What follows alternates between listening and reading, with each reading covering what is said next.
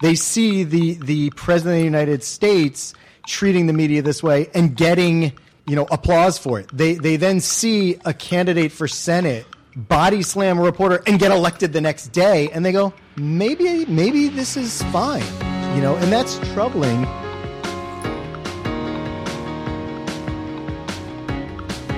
What's it mean for press freedom when the president devotes so much time to bashing journalists? I'm Michael O'Connell, and you're listening to It's All Journalism.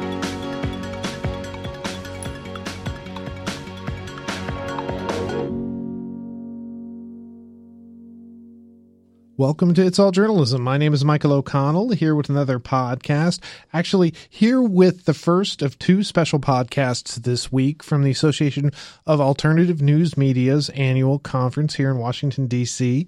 I had a chance to go to the conference last Thursday and Friday, set in on a number of really interesting panels and discussions. Did an interview, which I'm going to be uh, posting as a podcast in the next couple of weeks. But today and Thursday, I'm going to be posting two keynote speeches that were delivered at the conference. First up, Threats to Press Freedom, which is hosted by Sandy Johnson, President and COO of the National Press Foundation. Uh, the speakers included Margaret Talev, Bloomberg's senior White House correspondent, Margaux Ewen, Advocacy and Communications Director at the Reporters Without Borders for North America, and Kevin Goldberg, uh, who's been on the podcast before, the AAN's legal counsel. This is a great little talk. Uh, both of the panels I'm going to be presenting this week are, are really kind of focusing on the way the press is covering the White House right now and some of the issues that uh, are coming up. And uh, listen carefully, and you will hear one of the uh, panelists being called away in the middle of it to cover a breaking news story. I'll let you figure out what that is. So enjoy our first panel. Make sure you check back on Thursday when we have David Fahrenthold uh, of uh, the Washington Post talking about his Pulitzer Prize winning reporting covering uh, the Trump campaign and Donald Trump's charitable contributions. Enjoy the panel. Well, thank you, Bradley. I couldn't have teed up this panel any better than that. So, as you said, I'm Sandy Johnson. I'm from the National Press Foundation. Uh, for 40 years, our sole mission has been training and educating journalists. Uh, we do training and programs on all sorts of subject matter issues, like environmental issues, public health issues, mental health training. We did a program on Tuesday, a one day program on opioids abuse and substance abuse, and we had journalists primarily from Washington at that program, but journalists from the United States are welcome to apply for our multi day programs, which we um, have all over the United States St. Louis, Des Moines, Phoenix, um, and we're hoping to go out to the West Coast um, later this year or early next year for some training programs. So uh, please sign up for our uh, newsletter. We're at nationalpress.org uh, and keep track of our training programs. Which are all free all free, all expenses paid. I think that's we're the only training organization that has that business model. You guys know what Poynter charges, for instance. We also have a suite of awards that I want to that I want to mention to you guys. Um, we have nine awards. Some of them are very Washington oriented, like Best Coverage of Congress. Uh, some of them are national awards, like Broadcaster of the Year. But we also have awards that are applicable to you guys, and I encourage you to apply. Um, we've got an award for um, how federal uh, decisions affect local and, and state communities. We've got an award for uh, best use of dig- best use of technology and tools in journalism. That's open to you guys too. Uh, we've got another one on innovation and storytelling. So, the people that were at this last session, I could tell that you're engaged with innovative storytelling. So, I encourage, I encourage you to apply for our awards when they open up in um, mid August.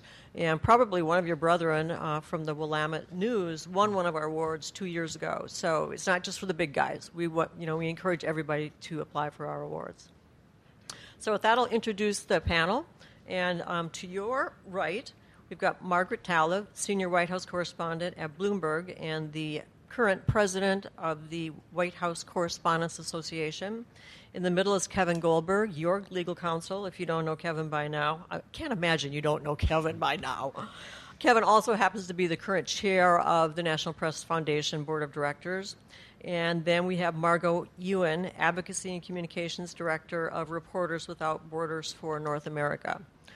So I notice that the uh, title of your conference is Monuments and Mayhem. We've got plenty of both here in D.C. Uh, we're going to start out with Margaret. And uh, Margaret, I have two words for you Anthony Scaramucci. what does he mean for the groundwork that the Correspondents Association has laid with the Trump administration over the last six months? Thanks, Sandy. Uh, so it's it's been quite a week. Um, I um, first of all, hi everyone. Thank you so much for having me. I really appreciate it. Nice to meet you, and hope to meet some of you after um, the panel.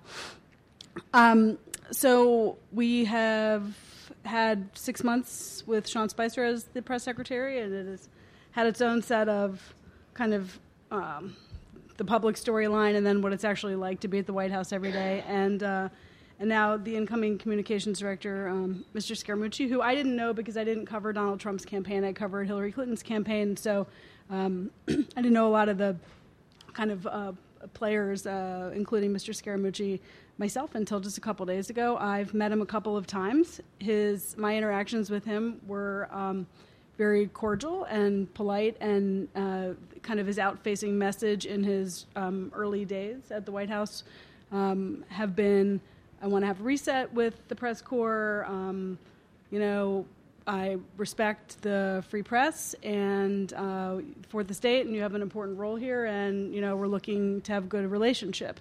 Um, so um, it probably doesn't match exactly with the last 12 hours or so, uh, and so I think we're we're still trying to figure out, um, you know, what day to day life is going to be like, but. Uh, but I, the short answer to your question is I don't know very much more than probably you do. Um, it, as a journalist, not as an advocate, just as a journalist covering the White House, um, it was a, a, certainly an unexpected story and a really unusual one. I mean, I haven't been around forever. I covered two terms of the Obama administration. I was in Washington for George Bush's administration or part of his administration, but not a regular at the White House. So, uh, but even talking to my colleagues who've been around since you know the Clinton days or before, um, what unfolded yesterday was pretty unusual. I, am not sure how much of it is a press issue, other than the part that involved his conversations with Ryan Lizza and what they thought the terms of that were.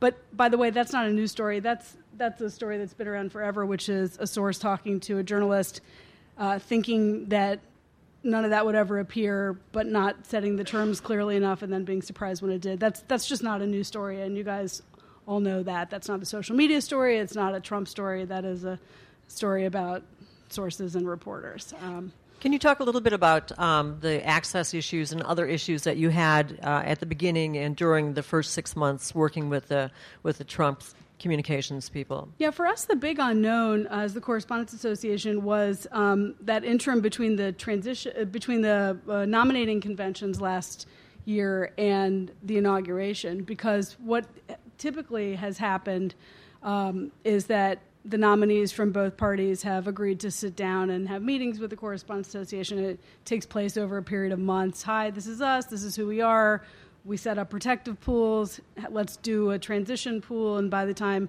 whoever wins, we'll all know each other and things will operate smoothly. And um, uh, both uh, both Trump and Clinton were really reluctant uh, to fully engage in that process. Although it was more so with candidate Trump, who didn't want report, didn't have reporters on his plane. He wanted to take his plane. It just wasn't set up that way. Clinton took reporters on her plane. Um, so it was normal in that sense, but she didn't accept typical protective pool movements. So when uh, Trump won uh, the election, we had a very short time window to kind of engage in those relationships and we're not able to re- until just a couple of weeks before he took office. So there was a lot of unknown about how it was going to be. But I have to say that once we sat down, uh, both with Sean Spicer, with Hope Hicks, with a couple of those top officials, uh, the way the way that the administration began and the way it's continued in many ways has, uh, in terms of that kind of access parameters, has been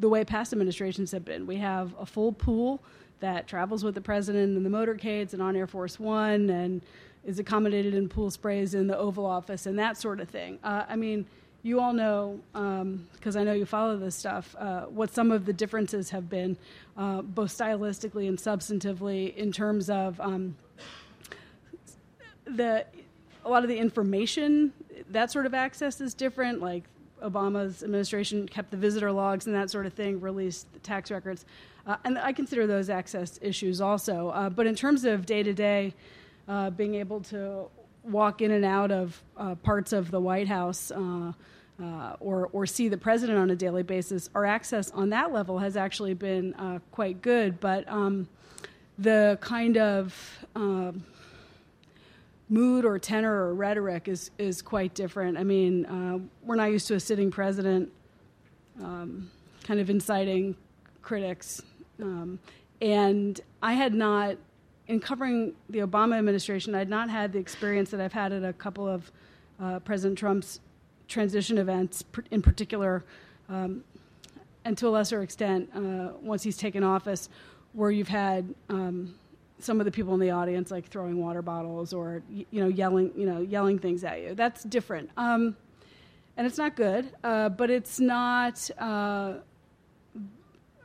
but just to be realistic about what it's been like, there's been one or two times when I felt really uneasy. But for the most part, I'm able to move in and out of crowd situations and on and off the plane and all that sort of stuff in essentially a normal way and have found the staff at the staff level who manages the press to be like really professional and um, you know pleasant, pleasant and helpful to work with. There's, there's been a, a, long brouhaha over the White House briefings, which you know you can roll your eyes and think that they're not terribly useful, and yeah. maybe journalists should be spending their time uh, doing you know some source reporting instead. But uh, you know, news is produced at the briefings, Absolutely. and there's been an issue with audio and and uh, video recording of those. And where does that stand, Margaret? Well, so uh, I don't want to make any sweeping pronouncements because it's been we're four days into the Scaramucci tenure, but uh, it did seem to mark a, a again a reset point uh, where the on-camera briefings began again this week, and there's been a couple of them, and Sarah Sanders has been at the podium. Mr. Scaramucci uh, had been available for a lot of public comment, and I'm sure will be again. Uh, and and so it's hard for it's hard for me to say with certainty, but I can talk about the possibilities of why that's changed. I think, um, for one, uh, Sean uh, Spicer had you know had become a, a, bit embattled. The briefings had taken on this sort of epic proportion where they had become this event in and of themselves, and he seemed to be in between a bit of a rock and a hard place um, in terms of how much you know, he could maneuver them and, and perhaps the president's comfort level with them. Um, Scaramucci came in with a different mandate, a different relationship with the president, um, and part of whatever he worked out with the president and taking that job obviously was to try to approach um, the public and out-facing relationship with the press and the American public through those briefings in a different way. Um, but the briefings um, I've gone through a few different permutations, uh, and one of them is these sort of Skype interviews where they put someone from somewhere else on a screen.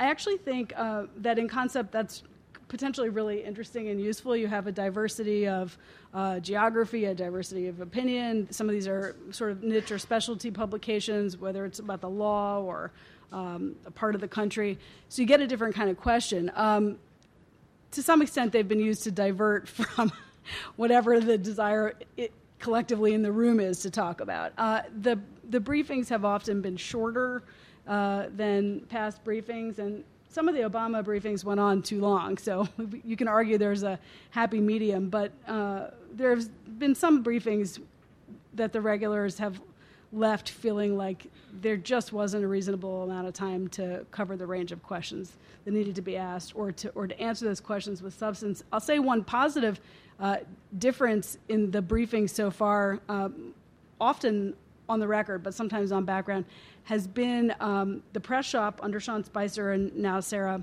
Huckabee Sanders, uh, bringing in a lot of uh, high level players in the administration to actually do those briefings, um, whether it's the economic um, advisor Gary Cohn or, you know, H.R. McMaster on national security policy or the, the immigration and customs guy or you know what have you, the energy. Actually, the Commerce Secretary Wilbur Ross is one of the best if you want to watch uh, one of those. But so again, there there's been some good and some bad. I would say the good is the diversity of the briefers and the openness to bringing some uh, non-traditional news outlets into the room uh, in a virtual sense. Um, the frustrating part has been the brevity of some of these um, briefings or the brevity of the answers, the inability to go very substantively and deeply into uh, answers to, to real policy questions. And what happens in Washington uh, can sometimes influence governors, mayors, people uh, at the local level. Kevin, what ramifications do you see from what's been going on uh, in the last six months for um, this, you know, reporters in in this group? Yeah, so I think there is sort of we've used the term delegitimiza- delegitimization of the press, delegitimizing of the press. And I think, you know, there is this idea, this emboldening of officials at every level that you know they see you you you mimic what you see right? And they see the the president of the United States treating the media this way and getting you know applause for it. They they then see a candidate for senate body slam a reporter and get elected the next day and they go maybe maybe this is fine you know? And that's troubling it has not been that overt, except that I know we're going to talk about the state and local level. I, I don't think that it's a coincidence that Dan Heyman was arrested in West Virginia and his charges have not been dropped. I don't think it's a coincidence that Greg Gianforte um, body slammed Ben Jacobs. And frankly, I'm not sure it's a coincidence that, that John Donnelly, who I know we both know really well, um, and I think you know as well, you know, was was as the quote he, he loves to say this. I will always, if you ever Google John Donnelly, you will always see manhandled next to my name. Was manhandled at the F- FCC. I think you the, that's what's happening, and we're seeing it trickle down a little bit. So an example was in Colorado, where a smaller town paper, the Grand Junction paper, um, wrote an editorial basically calling out some legislators for not moving forward um, some you know reforms to the state freedom of information law. And immediately, one of those legislators called them out as fake news. And it was not fake news. First of all, it wasn't news, it was an editorial. All right? And, and I think, you know, we all, we know the difference. But in any event, I'm, I know some of the people involved with that paper. I actually do know the family that owns that paper. And, and it would not have been fake news, even if it had been news. They, their reporting is good and we're seeing that a lot more. Just the idea that you know, again, the message and it's being used at the state and local level. I'm sure you guys are seeing this. The idea that you know that anything you don't agree with is instantly dismissed because, well, why not? We'll, we'll just shoot the messenger because we don't like the message. And I like to think of that every time. You know, if you see anybody come back with a response that is lacking in facts but simply says the media got it wrong, doesn't say why, you know, to me, I would say, well, that, that's exactly what they're mimicking right there. Um, the president's, uh, you know, time, and apparently this is not, obviously not new. This is just his way, has always been his way to, to, you know, shift the conversation. As they say, if you're, if you don't like the conversation, change the conversation.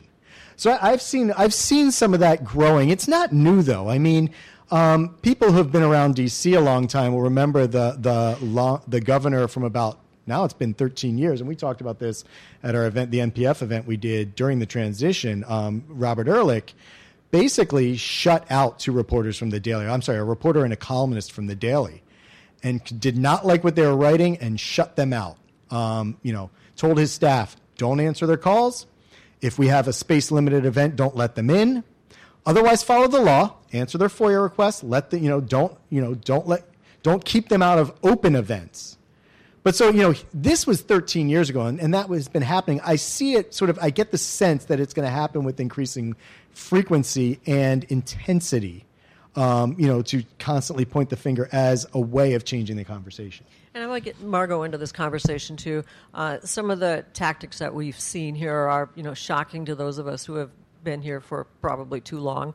Uh, but what do you see in what's going on here you know, that has been going on perhaps overseas for a long time. What's going on um, in the Trump administration, the, the violent rhetoric or sometimes not violent, but accusing journalists of reporting false information um, is something that the world's uh, dictators and most repressive regimes for journalists have been doing for years. But I have to say that they are watching Trump and taking cues from him, which is what's really scary. Um, we published our annual ranking of 180 countries uh, in April based on data collected throughout the year 2016. It's our World Press Freedom Index. Um, number one being the best climate for journalists to operate freely and do their job without fear of reprisals, and 180 being the worst. Uh, and we've had the um, we've never had a, a, worse global indicator for decline in press freedom around the world. Almost two thirds of the world's countries actually declined in the past year. The United States itself fell in our ranking two slots. It's 43 out of 180 countries. Yeah, Margaux, I've got your slide. Do you want me to put that up, or do you want to wait and talk sure. about it later? Um, you can put it up if anyone wants to look at our World Press Freedom map. I also brought some if anyone wants to take some. But first, a contest. Does anybody know who's number one? Yeah, that would be interesting. Close. Close. Any? No. Norway, that's correct. But they had an upset this year. Um, they unseated Finland, which had been at the number one slot for the past six years. And the reason that Finland um, couldn't hold on to that slot is because the prime minister tried to interfere with a story that um, a newspaper wanted to publish on a conflict of interest. Uh, and that is actually in itself very worrying because you're seeing influence even in democratic countries. Uh, either they're trying to control the narrative so much that they kind of forget their democratic principles of free press, um, open access, transparency. So that's why you see countries like the United States slipping further. Countries like the United Kingdom also um, publishing, you know, its uh, or passing its uh, Snoopers Charter last year, um, and it's really worrying for Reporters Without Borders, who's been monitoring the press freedom situation and publishing this index since 2002, to see increasing decline in in countries where you think it can't get worse, and also in democracies um, here in the U.S., also in Canada, um, but then across Europe. Let's talk about leaks for a minute. Um, there seems to be a witch hunt going on, even more than um, we've seen in the last eight years. And indeed, you know, let's not let President Obama off the hook. There were more leaks prosecutions under the Obama administration than any previous administration. Uh, but the Attorney General said yesterday some people need to go to jail over these leaks. And on Wednesday night, the uh, Department of Justice uh, spokesman said this. We agree with Anthony Scaramucci that the staggering number of leaks are undermining the ability of our government to function and to protect this country. Like the, like the Attorney General has said, whenever a case can be made, we will seek to put some people in jail and we will aggressively pursue leaks cases wherever they may lead. So, Kevin and Margaret, how worried should reporters be about um, their sources and how they talk to their sources? Well, I, there's two levels on which to be concerned, and one is for your source, and then the other is for yourself. And I, I think uh, in this country, at least, most reporters worry about the source.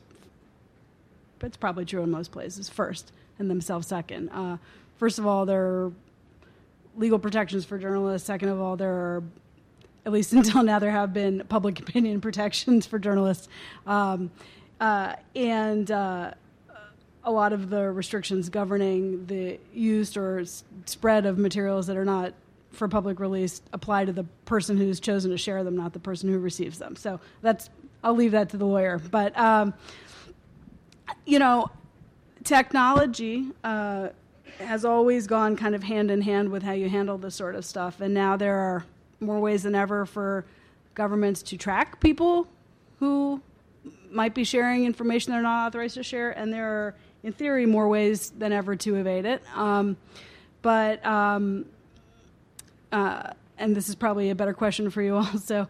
Uh, there are kind of old, hard and fast rules. I mean, I think you know, c- calling someone on a government phone or on a government email is probably kind of stupid if you're talking about something you're not maybe authorized to be talking about. Um, you know, t- well, telling other people who you talk to and all that sort of stuff. But I think, but I think this has always been true. It's just true in a different way now, both for the technological reason and for the kind of stated reason of the administration. That the question for the purposes of this panel is what's a leak? How many people in here are talking to, you know, the intel community about targets in Syria or something? Because for purposes of the political conversation, a lot of what has been called a leak is that it's a rhetorical word subject to interpretation. It's we're talking about uh, discussions about who's up or who's down in inside the West Wing, or whether you know a certain policy is going to find favor with certain political officials or whatever. Um, that's not really a leak. And then there's the third kind of leaks, which are like completely authorized administration leaks where a trial balloon gets floated for an idea to see whether Congress will sign off on a certain kind of t- tax cut or hike or whatever. Uh, this has traditionally been the purview of top administration officials in any administration, whether it's the chief of staff, the strategist, the communications director, the vice president, the president, uh, senior advisors who may or may not be related to, um, you know, the president. And so uh, I'm not saying that all those people do leak or what they're leaking. What I'm saying is that uh, in a normal administration where everyone's getting along well and talking to each other, a lot of things that we would call leaks are like agreed to internally and then just sort of they appear certain places before they're officially news and maybe they become news and maybe they never do. So set that category aside. Then there's everything else which is like is the globalist wing winning or you know is somebody about to get named to a post or whatever. And again, that is it's not really like a national security leak that anybody should ever get prosecuted for. So uh, I have talked to some administration officials who say they are concerned that this is dribbled too much into the national security sphere, whether it's the contents of a speech, the contents of sanctions that haven't been locked down yet but are going to be locked down, and you know whether it has to do with um, surveillance or intercept stuff that gets picked up around Russia. Uh, that's like a completely different area and um, probably requires some actual knowledge of actual facts to talk about substantively. But I think a lot of what's being talked about, I hope just by Anthony Scaramucci and not as much by the Justice Department, are leaks that are not really leaks in kind of the, the criminal or, or, or national security sense. Yeah, and Kevin, can you address that? I mean, has the parameter for the danger zone for reporters gotten wider? A little bit, I would say. I mean, look, I think Margaret's right, though. When we hear all this talk about leaks, let's remember one thing. I can, you know, there, there has never been a successful prosecution, not even remotely close to a successful prosecution of a journalist for, you know, printing classified information that has been leaked to them. Okay, the only time in recent memory we even had a prosecution of a third party was for an AIPAC lobbyist, and they they successfully had those claims had those charges dismissed. And that's with truly national security classified information charges brought under the Espionage Act, the kind that they would be looking at, you know, to bring if they were in the country against someone like Edward Snowden or against Julian Assange and WikiLeaks. I mean, that has never happened in the United in the United States. You know, to, to the point where you should be worried about that. So I think we really kind of do turn to the second part, which is protecting your sources. And I think that's where you would want to be worried for a couple of reasons. Even if you're not covering, um, you know, national security issues, there are a lot of ways you can be swept up into being exposed trying to protect a source. Because remember, we have very strong protections for sources at the state level, and you may think that protects you. Except that when you make a promise to a source and the whole matter gets wrapped up in some kind of federal uh, prosecution or even federal civil case. You know, you're talking with something. I mean, the perfect example happened in Rhode Island about a decade ago with a local NBC affiliate reporter named Jim Taricani, who was covering corruption at City Hall in, in Providence. And it ended up that the charges being brought against the mayor and the mayor's staff that were in, you know, involved in this kickback scheme all became federal RICO charges right? You're covering City Hall, and then suddenly you're you're in you're being asked to provide testimony in federal court, and you have no protection because there's no federal shield law. That's worrisome for everybody who talks to anybody on a matter of importance, even at the local level. I think another aspect of this is, for you in terms of legal protections, I think, is that right during the Obama administration, you know, when, when they made, I think one of the there, there were a lot of leaks prosecutions and a lot of bad decisions being made by the quote unquote we will be the most transparent administration in history, which was, by the way, just the worst thing to have ever said. You were never going to live up to that, and they did a, a, poor job of living up to it at times. They did a good job in other ways, but they're done. We're moving on, um, and have to talk about the now. And the now is that after their biggest screw up, which was basically you know, clandestinely um, getting the phone and communication records of reporters, and even thinking about charging a single reporter as a co-conspirator in a leaks matter, which should worry everyone. Um, and, and, were caught and called out on it. They, the Obama administration, the Holder Justice Department, came to the table, sat down, and kind of rewrote their voluntary guidelines. Again, voluntary guidelines on what it would take before a reporter would get subpoenaed uh, through the federal system and things were in a pretty decent place. Okay? We don't we do not know what's going to happen under this Department of Justice, although we have a good inkling. I mean, we do not, you know, we know Jeff Sessions does not exactly love the media. So I would be worried that those voluntary guidelines are not voluntarily followed anytime, you know, it, when push comes to shove. And finally, in a practical sense, as, as we alluded to, the way in which you would interact with your sources is changing. Um, you know, the use of technology is really dangerous now. I remember hearing at one point about 10, you know, eight to 10 years ago, and I know Lucy Dalglish uh, talks about this, who used to be the head of the Reporters Committee for Freedom of the Press and is now the dean at a, a pretty decent journalism school, right? You went to, yeah, University of Maryland, talking about how, you know, she would have conversations with people in government and they would say, you know, we don't really need to subpoena you anymore. We, we know who the people in government are talking to. We're tracking that anyway. And I think there's a, to a large extent that's true. You know, the surveillance aspects of all of this, and I know, Margaux, you can talk about this a lot overseas, is really what you need to be worried about. This, again, becomes a really good tool for you. You heard David Fahrenthold talk about it yesterday, his, his notepad, right? That wasn't just a, a good reporter's tool. It might have been a good reporter's safety net to keep himself, you know, out of trouble. Um, if you want me to touch on international issues, uh, especially our northern neighbor, which you may think Canada has a great press freedom record. I don't know if anybody is from Canada in the room. Yes. Um, so you probably have heard about the events of the last year. Um, at least seven journalists were spied on uh, or found out that they were spied on in previous years by Quebec police.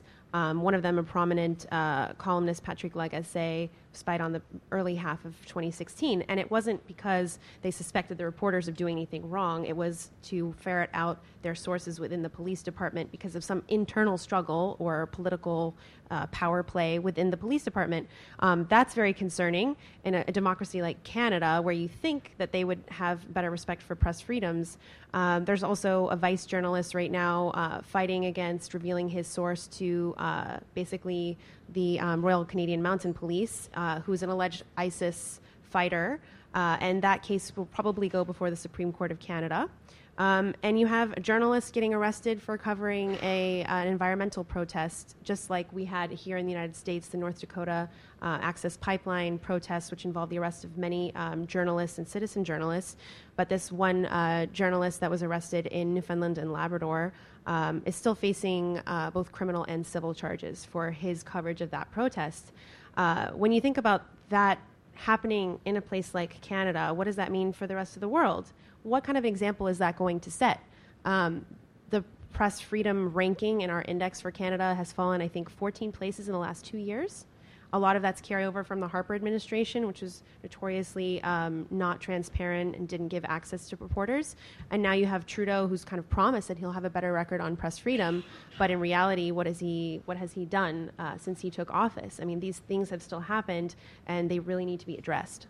And, and, I'll add one thing. Of course, one of the big issues for American reporters is the border now, coming in through Canada. You know, being one of them. That you know, being asked for things like social media passwords and and you know access to laptops at the border um, is really troubling and new. I, I, I have had to broaden the scope of the issues I'm concerned about as your attorney and the attorney for other organizations when I go to Capitol Hill and the, the issues I'm tracking at the federal level you know, I didn't think that was going to be one of them. I was like, oh, we'll let the tech the tech people handle that. But no, it's a you know, it's no longer just, hey, you know, anybody coming to the country. It's like they're looking at journalists now, Mm. and they really want to want to know what you, uh, you know, have on you, and it's it's bizarre. If I could add to that, I wanted to say that there are a couple of journalists that we've been made aware of, and I'm sure there are a lot more whose cases haven't been made public. Foreign journalists who can't come into the United States because they reported on sensitive stories, like maybe they have extensive contacts in Colombia with the FARC,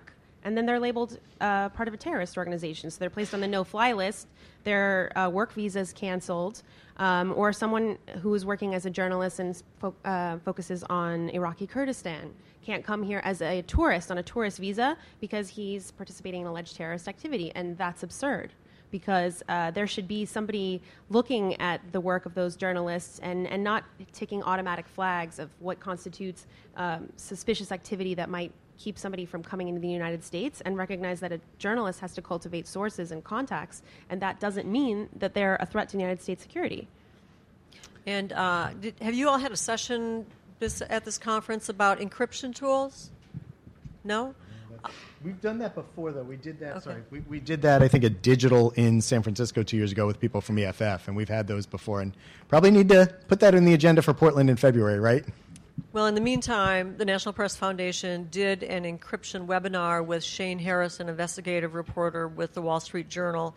It's on our website in the toolbox section, and he walks you through how to use all of these tools. Um, just to add to that, though, there are some editors and journalists who don't believe any of your digital tools are safe anymore. Um, Tom Kent, the president of Radio Free Europe, tells his reporters across the globe not to use devices because they can be tracked no matter what kind of device they are. Go face to face, use a notebook, and don't get caught because they're going to grab your devices and there's nothing you can do about it. Um, on the uh, local level, uh, a friend of mine who's a veteran reporter at the State Department doesn't use his landline in the office, his cell phone. He doesn't call anybody at the office. The only phone he uses is a um, what are they called? the phones that you buy at a 7-Eleven? Burn phones. Burners, right? To talk to people. He's just gotten that paranoid. So, um, Sandy. Well, I, I was just going to say that uh, in addition to our our own government, um, if you're invited to like an embassy or something, might want to. Depending, I mean, you might just might want to think about either how much is on your device or whether you want to. If your news organization has them, take a clean device or take the battery out and leave your device in the car with the power off. Not bring anything in. Uh, same with when you travel to other countries. Um, just think about what's on your computer, whether to take a loaner computer if you have access to that. And it, that's one of the things where if you're with a large news organization, your tech guys can figure that out. And if you're uh, a freelancer or with a smaller news organization, it's just much harder to kind of you got to be everything. You're the reporter and the editor, and you know now the tech expert and the encryption encryption expert. So if you're not sure, maybe take advantage of some of the resources out there to help game this stuff out. Just, I mean, it's not you don't necessarily have anything to be worried about depending on what's on your phone, but any contact that's on your phone, the phone numbers, email addresses, uh, all that, you know, stuff is vulnerable to getting swept up, and then you can inadvertently provide data to people that you weren't planning on sharing any information with. No- Another thing we're seeing is increased security around VIPs and elected officials. We know you're seeing that out in the states as well. Um, uh, the colleague that, that uh, Kevin mentioned, John Donnelly, is a longtime reporter with CQ a Roll Call and got roughed up at the Federal Communications Commission of all places. Um, you know, there were there were there was a very um, controversial hearing on um, net neutrality, and security was high, and he approached a commissioner in a public hallway, and um, you know was manhandled. And uh, not only that, he went. He was sort of rattled and went to the public lobby of the FCC building, and a security guard threw him out. Said, "You can't even be in the building," which is, of course, not correct. Uh, Kevin, do you want to talk about some of the other issues that you've um, dealt with uh, around the country? And you alluded to some of these incidents, but will you will you talk about the specifics of them? Maybe particularly, I've put the slide up behind us about uh, hotlines and and legal advice that journalists can get. Yeah, I, I think you're probably talking about Dan Heyman and, and again Greg Gianforte. Uh, I'm sorry, Ben Jacobs. Let's talk about the heroes, not the villains. Um, and uh, Yeah, I mean, you know, the, the Dan Heyman situation, if you aren't familiar with him, most of you are, because uh, he was working for Public News Service at the, the West Virginia um, State House when Health and Human Services Secretary Tom Price and Kellyanne Conway came to town, and he wanted to ask a question about the you know future of the AHCA and the repeal of the AHCA and how it might affect West Virginia residents. And Dan works for Public News Service, which is actually a member of um, the Media Consortium. And so he's trying to ask this question, and he's, he's not getting close. So he's, he's, you know, maybe probably shouting a question or two out, but it, was nothing nobody, you know, it's nothing people haven't done before. It's nothing that doesn't happen every day. And the next thing you know, he's been arrested. And what's really interesting is, you know, this was so unheard of that I actually was, because we kind of offer our legal hotline service to the media consortium, his editor, uh, Lark Corbeil, um, called me up. She kind of was like, I don't know what to do. I've never had this happen before. Where do I start? And so, yeah, I mean, we have we have uh, ASNE up there. It's similar legal hotline to AAN, um, but uh, we, you know, you have some some um, people you can reach out to. What I did, obviously, was talking to her, and she's like, I don't even know what what to do first. You know, I said, well, okay, let me put you in touch with, give you a couple numbers. Call the Reporters Committee. They may have someone, a local attorney on the ground in West Virginia. Maybe try the ACLU in your state. They're almost certain to want to help out now um, as well on a state by state level. But you know, I mean, this is this is again, this is new territory, and the charges against him, willful disruption of government processes, whatever that is, uh, have not been dropped. I mean, they're still pending, just like the, just like the, you know. Yeah, I, I, I've tried to willfully disrupt government processes as much as possible. That's what I do for you, right? I mean, you know, let's let's.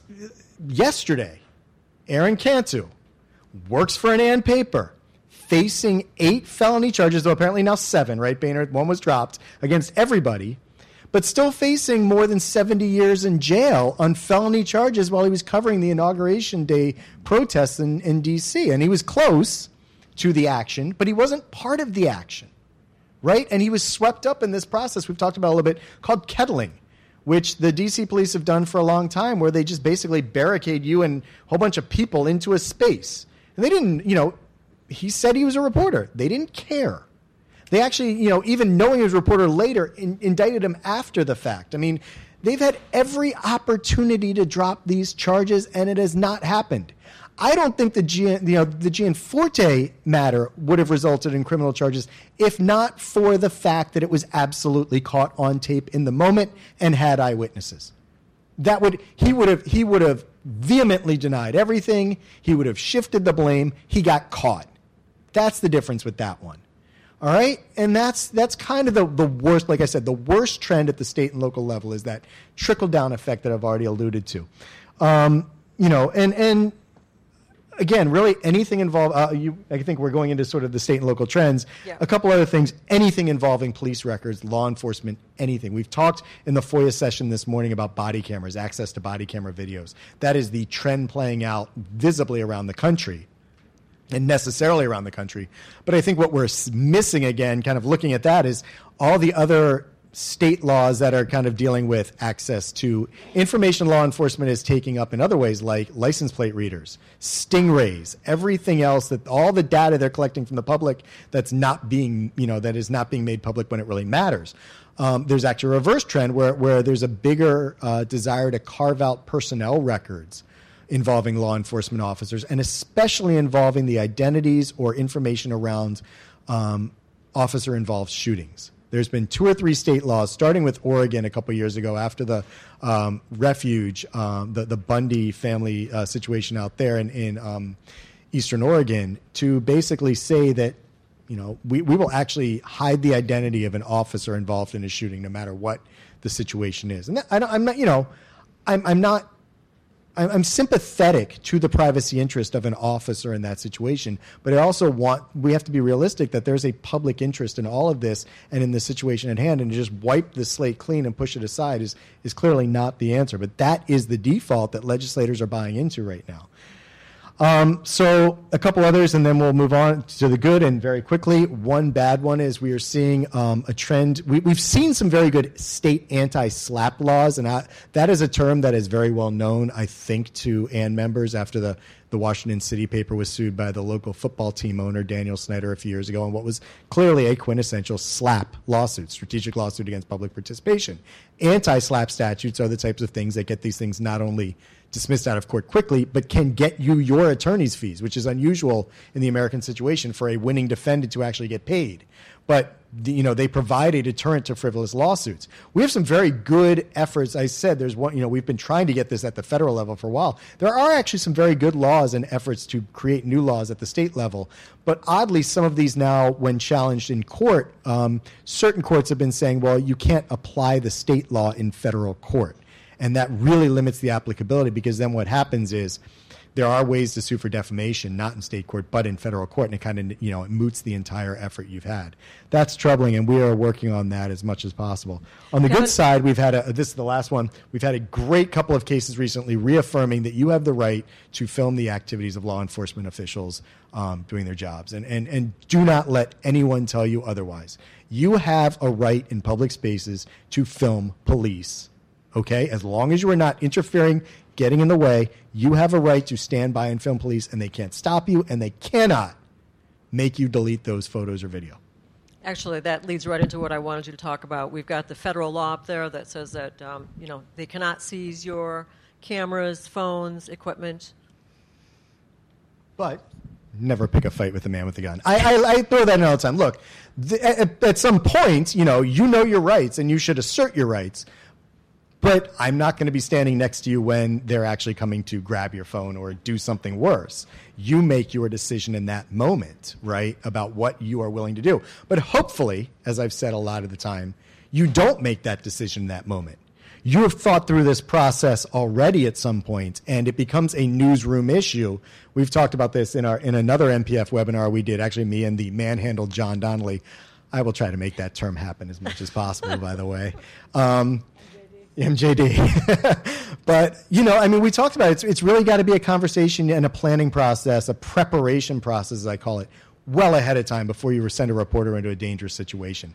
What are your expectations? What are you going to do? How are you going to protect yourself? What happens if it goes wrong? Everything literally down to, you know, who's our attorney? Do we know who our attorney is? Let's figure out an attorney. Let's not put his name on speed dial in our phone, or let's do that, but then let's also write the number on our arm Let's think about if it's really dangerous out there, like an inauguration protest where you know things are going to boil over. Do we actually just find an intern to watch from the side and run away if the guy gets arrested? Because, you know, a spotter? Do we do all these things? How are we going to plan ahead of time? Because in the moment, like anything else, things go crazy. And you really want to, as I said, you want to be like that athlete that's done this so many times, that actor who's re- rehearsed their lines so many times that it becomes muscle memory about what to do when everything goes crazy around you. And we know uh, this panel got started a little bit late, but uh, before we take your questions, we wanted to give Margaux another shot at talking about what's going on internationally, where you know it's even uglier than here. Yes. Um, so I do want to draw attention to a couple of um, additions to the very, very worst uh, performers uh, among the world's countries in terms of press freedom. Uh, three countries entered the black zone, which is the the very serious situation in our map um, in the past year. That's uh, Burundi, Egypt, and Bahrain. Egypt and Bahrain are huge uh, prisons for journalists. Um, the repression in Bahrain against both uh, civil society and citizen journalists and professional journalists uh, is, is worse than before the uprising of 2011. And a prominent human rights defender was sentenced to two years in prison uh, last month just for giving media interviews a couple of years ago talking about atrocities in Yemen. Um, so that's very concerning. Um, Egypt, also another situation where it's much worse than before uh, the Arab Spring um, protests. Uh, and of course, you know, recently both of those countries uh, were part of the group of countries asking uh, Qatar to shut down Al Jazeera and other media outlets, uh, which was very, very concerning um, and, and really a, a new level of using a media outlet in a political diplomatic tug of war. Um, thankfully, that demand was rescinded as part of their um, general demands to Qatar. But uh, Burundi's case is kind of a different situation. Uh, it's the consequences of the failed coup uh, in 2015 and the fact that so many journalists have had to uh, flee the country because they could be killed Um, just last week, we marked a one year anniversary of a journalist named Jean Bigirimana who w- went missing uh, and was last seen in uh, the company of the National Security Forces. Uh, it's probably likely that he died and was, was murdered. Um, and there have been no uh, attempts to formally investigate that death. Uh, you have independent journalists working uh, clandestinely uh, in the country, and they have to be very careful not to be revealed because they could be murdered. Uh, it's, so it's a very serious situation in those countries. That's why they've kind of entered the the very lowest of the low. But then you have other countries like Turkey and Mexico, which are probably sliding further and further. Um, as you know, this week, or maybe you didn't know. There was a big discussion about Turkey on the uh, one of the listservs this week. Right. So uh, there was a massive trial held this week in Turkey against uh, 17 journalists from an opposition newspaper called Cumhuriyet. Um, one of the journalists, very prominent journalist named Can Dündar, uh, was arrested, uh, I believe, last year in pretrial detention. Uh, his wife came to D.C., held a press conference calling for his release, um, and ever since the failed coup of last summer, things have gotten a lot worse. So they were already pretty bad.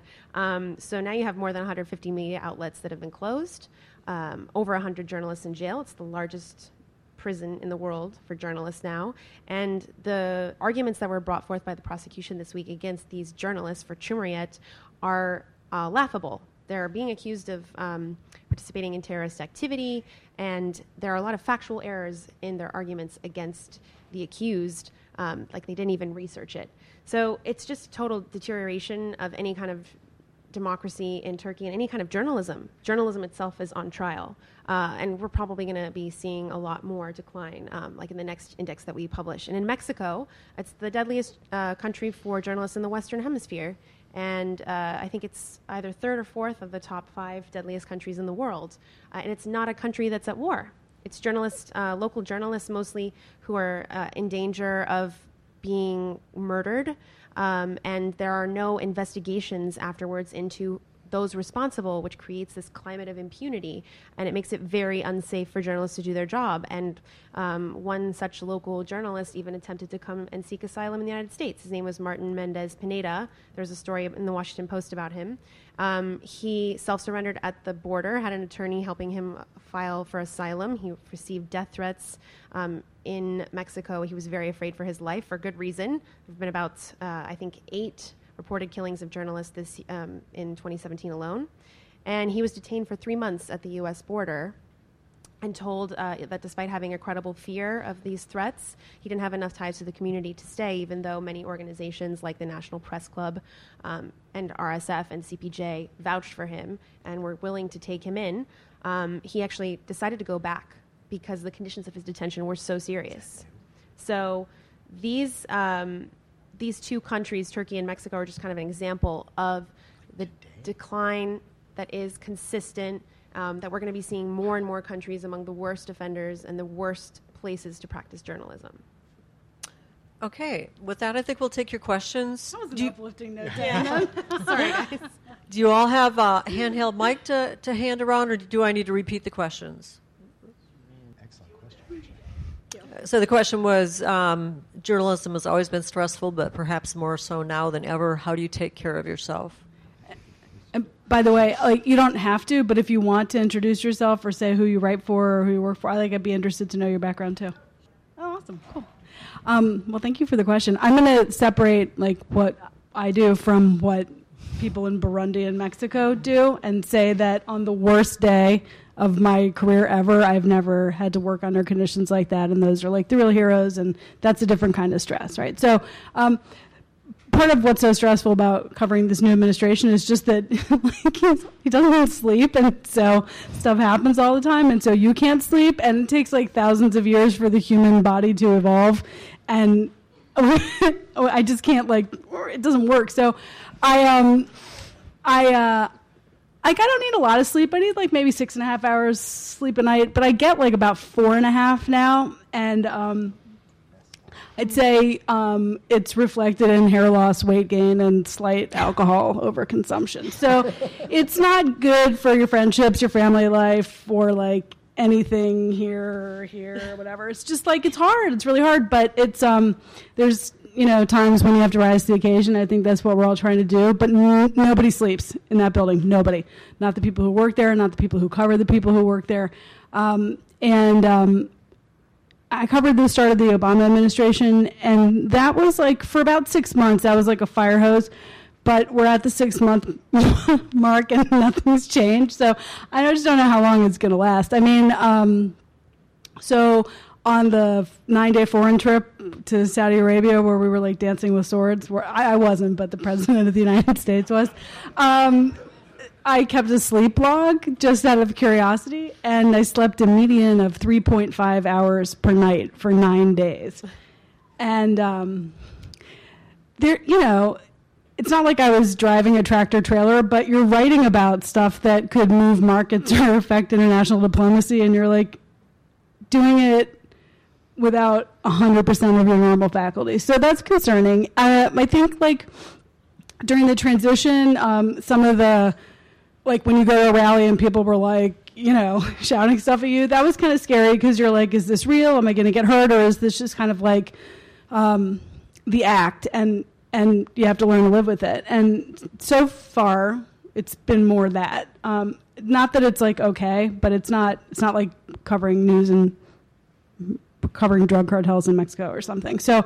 Um, so that was stressful for a while, kind of the unknown, like what's it going to be like. But I think as like any new administration, there's a level of stress about trying to understand what to expect. And even administrations that act friendly toward the press in a public out facing um, variety always and it's always more difficult on the inside. This is like the inside out version of that game where so like my favorite um, story about this is um, do you remember when he went to the Boeing plant like a few months ago and he was like gave a speech in front of this like big dreamline it was like a free thing for Boeing and its jobs and stuff and then we were going to go down to Mar-a-Lago but on the way we stopped in Orlando for this rally with like I don't know 10,000 people or whatever it was and we're about to land in Orlando and the president comes back to the plane to say hello and uh, he's like oh hey how's everyone doing and um, uh, we said, well, most of us hadn't covered his campaign. We said, Could, can you stay for a minute and shake hands? We want to introduce ourselves to you. He said, sure, that'd be great. So he smiles and shakes about each of our hands. Nice to meet you. Oh, yeah, I recognize your name. You've seen you on TV. Oh, good to see you again. And then we say, well, like, what's the speech about? What are you going to talk about? And he said, oh, I'm going to talk about unity and how um, we're all unified except for with one exception. And he gets off the plane and he delivers the speech, and we're the exception. So I just like learning how to. Um, like learning that dynamic has just been an ad- adjustment and now it, i think we're all starting to get a rhythm i'm not sure how long it will hold or if it's real but it's um, sleep i would say is is actually the main challenge I, I was going to say, get this, you know, get this woman a drink, but she keeps looking at her phone for good reason. It's five o'clock on, Friday, which, frankly, most of us would be headed to happy hour. We're all going to reception later. We all know this. This is when the news breaks in this White House, right? The rhythm that you talked about seems to be completely off.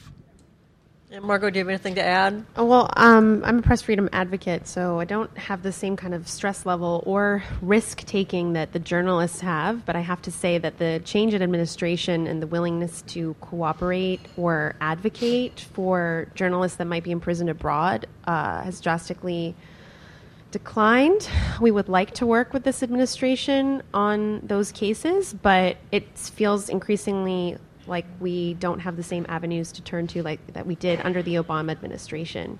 Um, and of course, there's that kind of secondary traumatic stress that can happen when you are following. See? There's news. Breaking Just to news. I'm sorry, Donald Trump just announced that he's named a new chief of staff. I really do actually have to go. No. Say it again. there's, there's a new chief of staff. Sorry, I gotta go. Sorry. 451 on a Friday. She's going back to work. Jeff Sessions is hunkered down somewhere. There you go, people. Breaking news, Facebook Live. Welcome to DC, Anne. we can we can we can try to hold this down. Our rock star is gone, man. But thank you again to Margaret. My gosh. Yeah. Yes. You know, So the so the question is, you can be charged, but are judges more inclined to go along with this or not? Did I get Um, that? Okay. Yeah, and, and I think the answer is no. They're not more inclined to go along with it, but that doesn't really matter. I, I you know, I, I think I said this again during our NPF webinar on December fifth, was it something like that?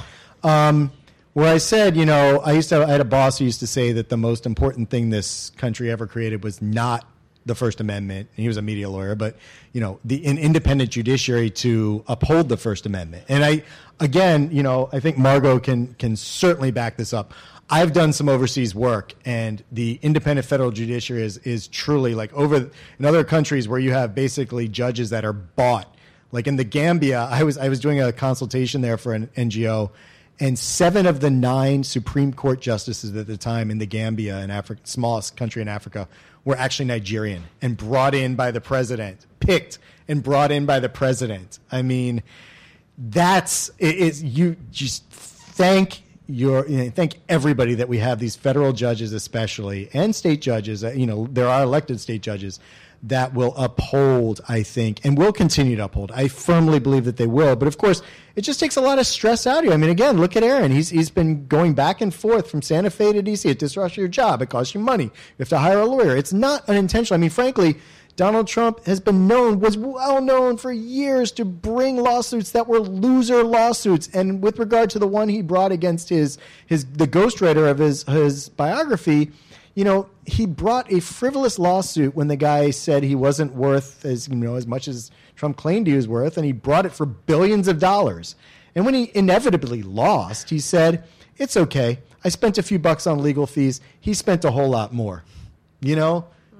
It's it's I, I do think you will win, continue to win cases. I do think charges will continue to be dropped, but that's not. It's just not enough. It, it takes its toll, and I think intentionally will continue to happen in that regard. Let's go to this side of the. Oh, did Sorry, you I just wanted to hop on to that though. It, as independent as they may be, I think there's still a lot of public opinion. Can you hear me? Okay.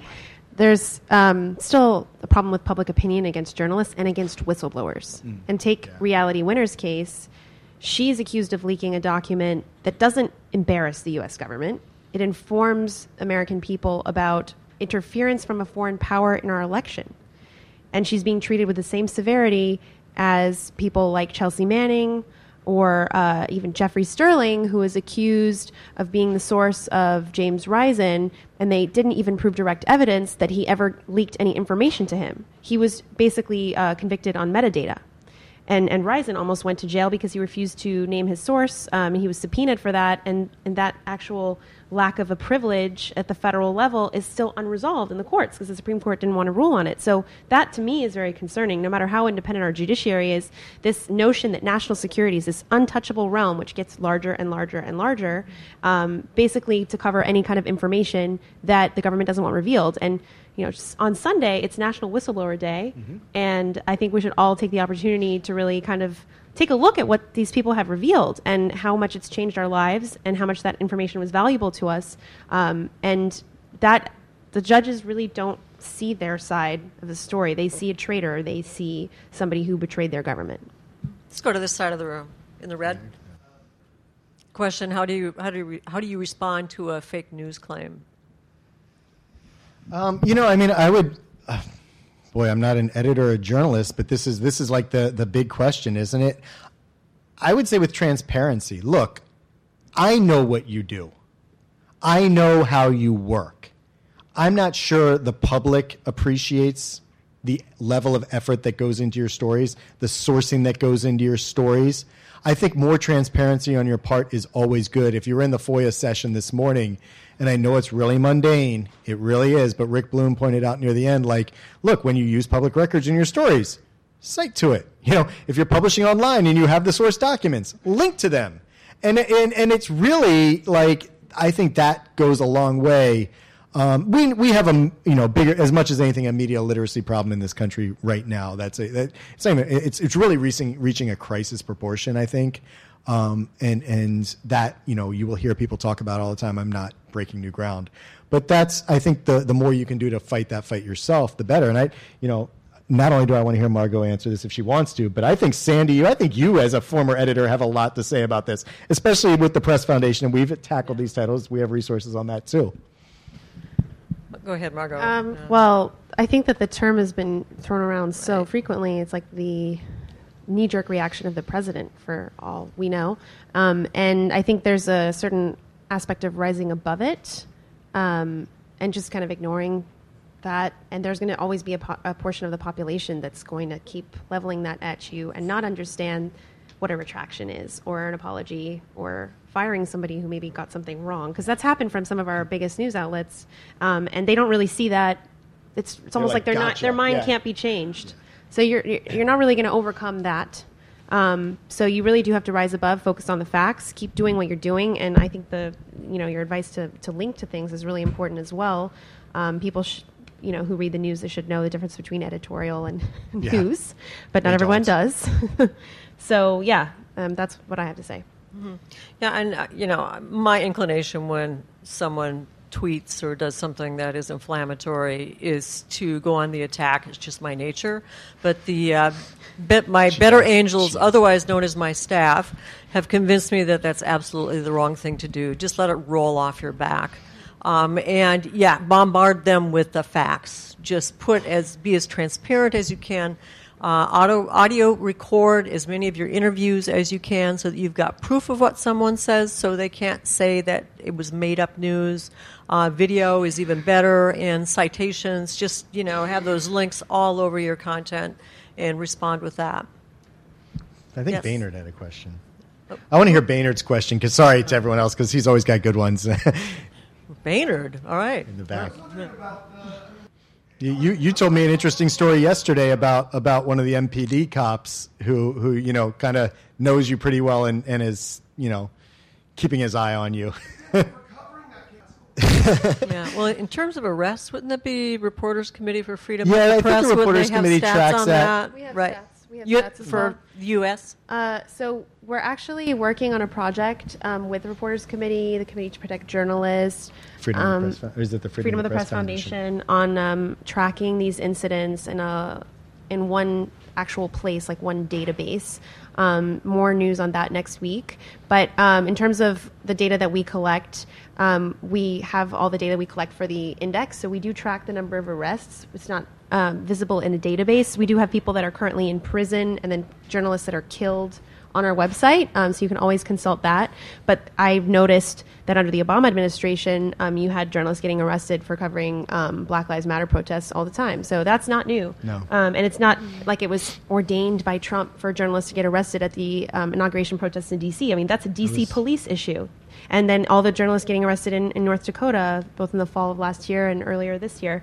Um, and- Standing Rock. Right. Standing Rock, yeah. Yeah. So, I mean, it's not new and not really necessarily linked to Trump. You hit on an interesting point, and I'm not even sure this was really what you were asking or trying to comment on. The idea that we don't need you anymore is a big one through all facets of, um, you know, reporting. We've been very big in, in Anne and, and my work with other clients on credentialing issues, you know, covering sports and especially for this group, entertainment. The Washington City paper took a stand on it when the Foo Fighters were in town a couple years ago on July 4th and said, you know, the credentials you've issued are just terrible. We will not accept them. We will not cover you. And God bless you because it was like the first time I had seen anybody really take that stand at such a big event. But the reason they had to do that is because the credentials, the things you are being asked to give up in order to cover events, you know, non governmental events, are so different than what they were before. We want you to give up copyright and all the photos you've taken, blah, blah, blah. Well, why, why is this? Because they know they don't really need you anymore. And that's happening. We, we're now seeing it very much so on the, on the, you know, government side as well. And, and it's been increasing. Obama was, the Obama administration was great at using Flickr, right? And for photo ops. Trump is great at using Twitter for that, or at least believes he is. Um, you know, in terms of getting his message out. I don't need you anymore. Uh, you know, I'm I've you know I've got my outlet. I've got Fox and Friends, and that's good. And I've you know I've got my mouthpiece. So we don't need you. So we're not going to interact with you. And in fact, we're going to further marginalize you. That's the changing landscape that has been occurring that helps make this happen. Is it the reason? No. Is it a reason? Yes. And it's just part of this. Like it's not part of this administration. It's been happening for years. But it all coming together provides that that ability for all of this to happen. And it's something that I think really we hadn't touched on yet, but I want to get out there. I mean, you know, this is a fight that will go beyond government. It'll go to sports. It'll go to entertainment. It'll go to all kinds of events you want to cover um, because increasingly, obviously, social media has, has kind of taken the need for for mainstream, you know, any publications out of the equation to some Yeah. extent. Margaux, one more. I mean, can you give us a little more detail on this database? When's it coming out, and or how can they contribute to it or find it? Well, there's not much I can reveal before the hard launch. Um, I would say tune in um, middle of next week when we formally launch the project. Can you, can it be made available to? Yes, it's going by to be- email to everyone who's in this. I'll, Come to I'll, the I'll keep an eye out and try to make sure that we, we tweet it out to everybody and every and, and get it out. Yeah. Okay. And was there a question over here? Do I need to repeat that, or did everybody hear it? Like, okay. Um, it's really it's really tough times because I, I completely hear what you're saying about how um, it's just the factual reporting is not reaching a certain portion of the population. Um, and you have especially stories that are life and death, like uh, reporting on the Flint water crisis. That's a life and death story, um, and that wouldn't have been, uh, you know, made made known to the people affected by it if it weren't for that local journalist who reported it. Um, I think that uh, there is a danger to get caught in the feedback loop of defending um, the press every time the president attacks it because I feel like it's a it's a diversion tactic to actual um, news coverage, and so I think that the more uh, that you can kind of maybe not put your head down, but keep covering the stories uh, and and worrying less about the public opinion because I think that you you really have to focus on your métier, your craft, and and put that above others. Um, and for us, I mean, the we always try to work on advocating for the lowest common denominator. No journalist should be killed in pursuit of their work. No journalist should be jailed in pursuit of their work. Um, that still does appeal to the United States government. Uh, they still uphold those uh, principles internationally, um, and they, they still have interest in, in, in seeing journalists released abroad. They may not communicate about it, but it is still the founding, um, one of the founding principles of this democracy. And so, yeah, but well, it's not the majority that feels that way. It feels like a larger number, but I don't think that it's the majority of the people in this country. I think there's there's a significant amount, but no, no, we're definitely heading in a situation and into a, a climate where people distrust the media more and more. Um, but there's also readership that's up of some of these publications, which are repeatedly being called uh, fake news. So I think that you gotta have to you gotta have to look at the glass half full in that regard to keep yourself going because uh, y- you have a you're performing a service and you're informing people whether or not they they want to realize it you know at the moment that they're reading your story they will eventually realize it And could, could I just add quickly? Uh, one of the things that we've been training journalists on is solutions journalism and community engagement. And as an old school journalist, I have to admit, I sort of roll my eyes at that stuff. But when you see veteran journalists talking about what they've been doing in their communities, you know, um, I know a young woman in Florida who did a, a, a project on Medicaid, and they did a like a almost like a, a health fair. They didn't really spend any money on it other than publicizing it into the community and being there with some public health screeners and telling the community, look, you want to know about you know the series that we wrote? Here's some resources for you because you know a lot of times our audience doesn't understand. You know we write about these issues but we don't tell them where to get more information or where they can get help so that's just one way to, you know, maybe what maybe they'll think better of us if we're more helpful to them instead of just describing problems. And yes, I'm sorry, you've been very patient. What? Yeah. but the, the local press is so important and it's dying and But it- so that's where it starts that's where it starts I agree 100%. I mean, you, you personalize everything you do. You make it, you know, you make it about the community that you're living in and working in. We see that over and over over again. You have to make the connection to the reader. Um, you know, and again, I'm not telling you anything new, but I know that when I, for instance, when I go to Capitol Hill, what resonates with the lawmakers, it's not that I'm here on behalf of AAN or I'm here on behalf of the American Society of News Editors advocating for FOIA reform because it's good for journalists or anti SLAPP because it's good for journalists.